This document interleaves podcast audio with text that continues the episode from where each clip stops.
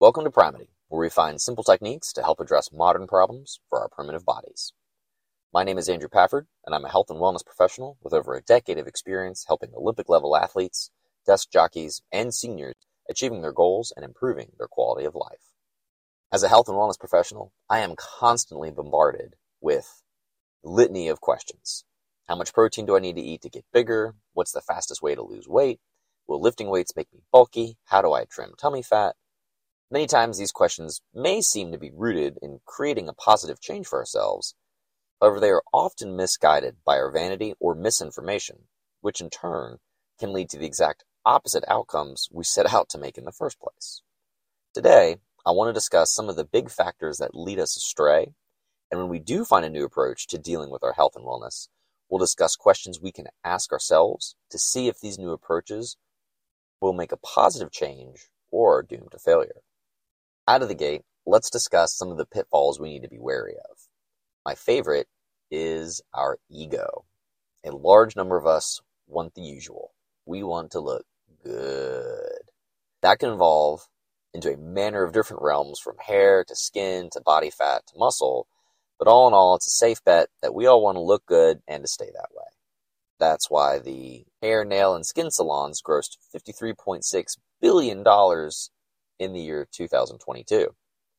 We value our physical appearance and are not opposed to spending money to look better and stay that way.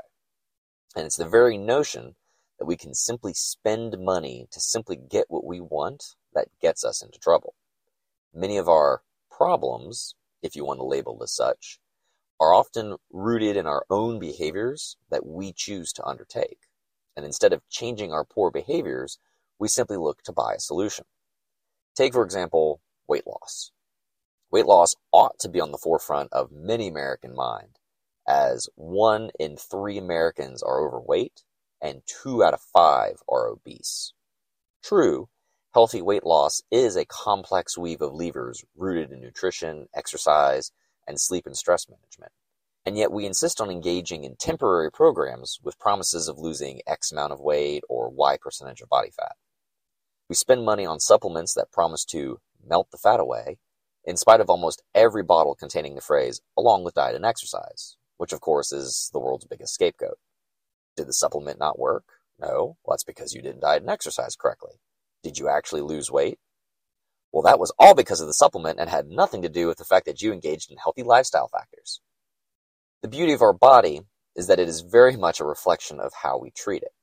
When you mistreat your body, i.e., poor sleep, poor nutrition, poor exercise, then it's not uncommon to get bags under your eyes, become overweight, or become deconditioned. By engaging in healthy lifestyle habits, the body will naturally change itself. If you are treating yourself correctly, then the body will reflect as such.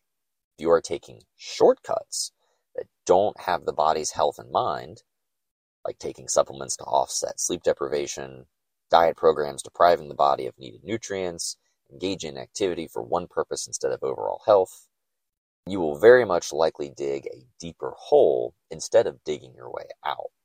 By pandering to our ego and being selfish, we aren't being considerate of the body's needs, and thus will very much likely move further from our goals rather than toward. The second unfortunate factor is misinformation and invariably, much of it comes from the companies trying to sell you snake oil. While smaller operations selling supplements and the like might be easier to identify through their cheesy advertising, larger corporations can work their influence to weave some smoke and mirrors that are not as painfully obvious. Big pharma, big ag, and big soda companies lobby to have policies put in place protecting their products and sometimes being advocated for by our institutions like schools and government. Further, they even work to have sway over science and data. So if the data doesn't back their products or business, then at least it can be used to obfuscate the issue and allow continued opera- operation.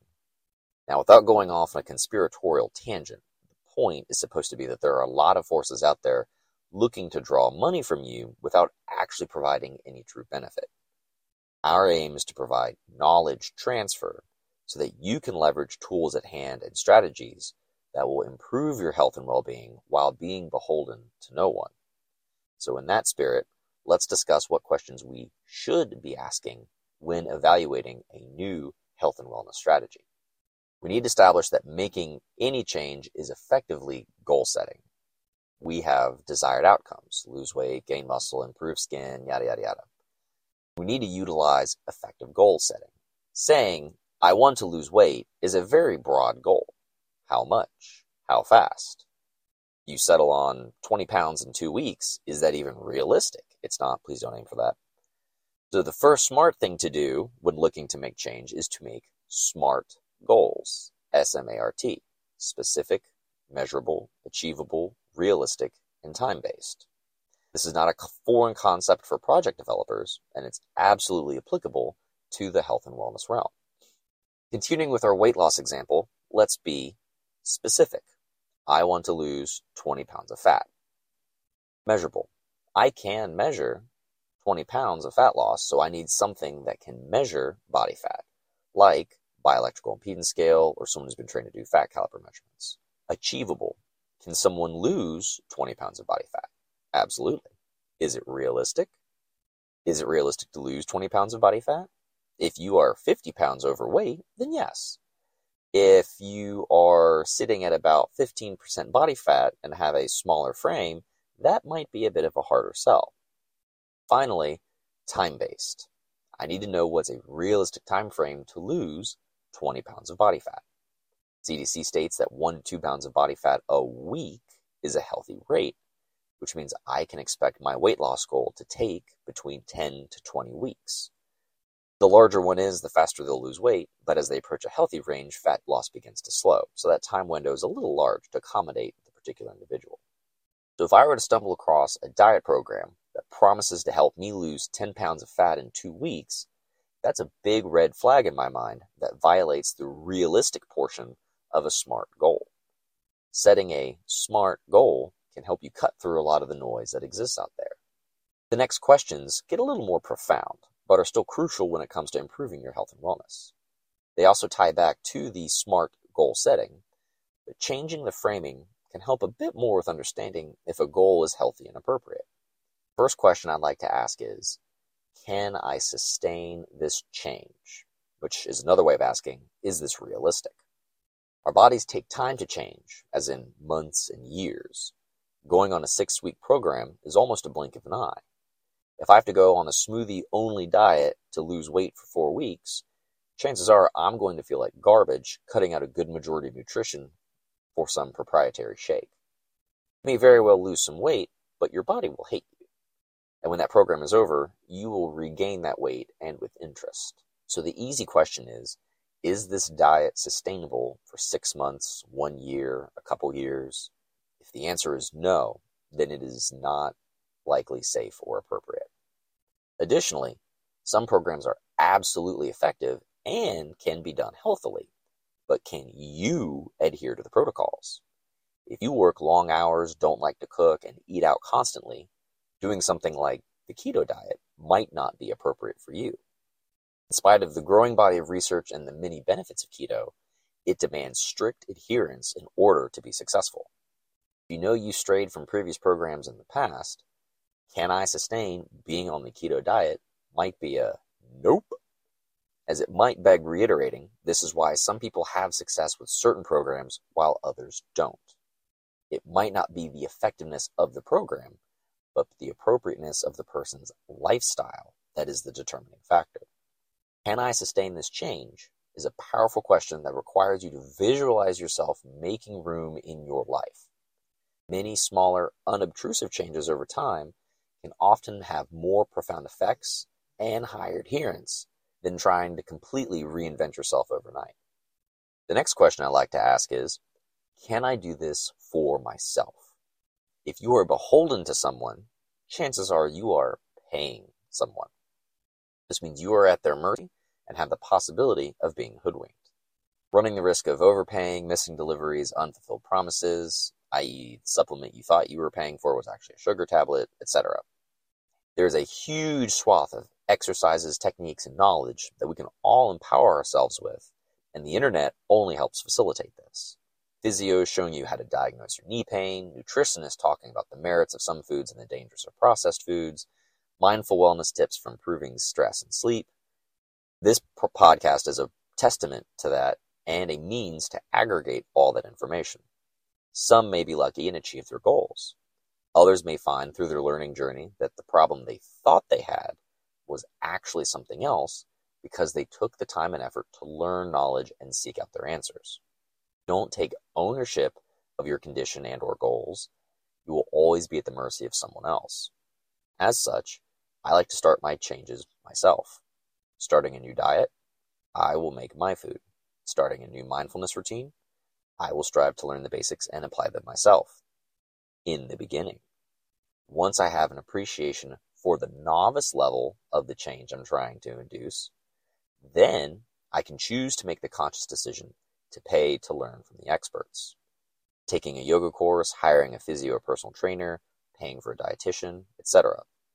That should come with the conscious choice of wanting to pay to learn more, not needing to pay.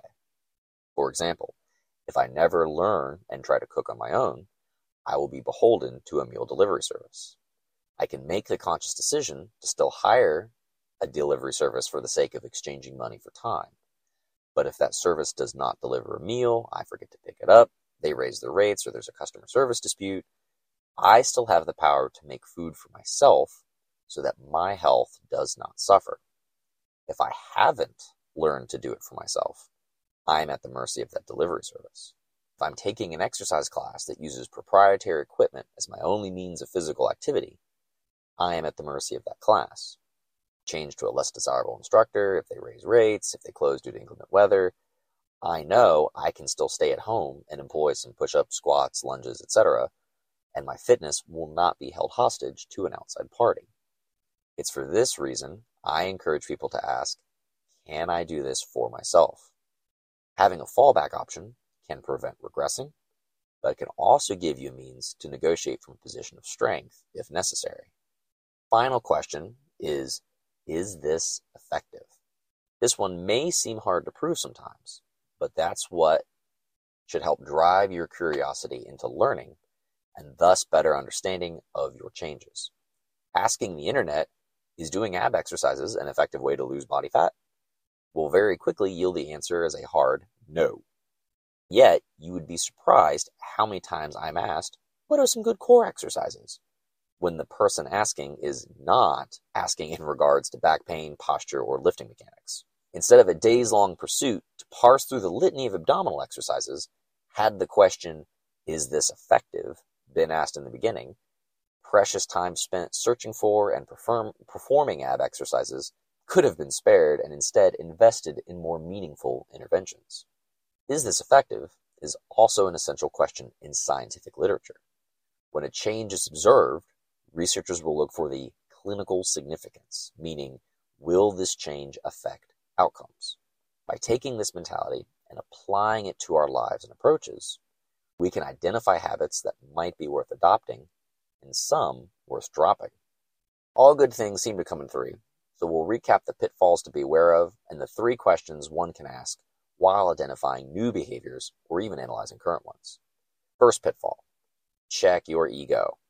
Don't do things for the sake of vanity. Treat your body well, then you will look well. Second pitfall. The man is out to get you.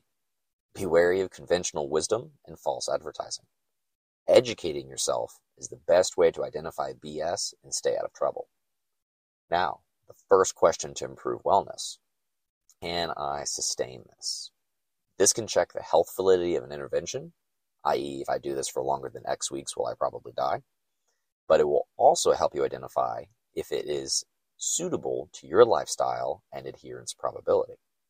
Second question Can I do this for myself? We are designed to take care of ourselves. It should not be necessary to rely on someone or a company for survival. You can choose to engage with others, but you should start by trying to metaphorically stand on your own two feet. Third, is this effective? This should be a great question to help you weigh the pros and cons of an intervention and if it's even worth pursuing. Sometimes the answer may not be clear, and if that's the case, it may not be a good option. The world around us is always changing, and as such, so should we. Sometimes habits that have worked for years might one day fall out of favor. Using these questions to evaluate new interventions and especially reevaluate old habits can be extremely helpful pursuing health and wellness. Thank you so much for your interest in Primety. We're always curious to see what you're curious about. So please send us your questions, comments, and feedback to info at primety.org. And as always, strength comes in many forms, from within and without. So be strong to be useful. Take care, everyone, and stay strong.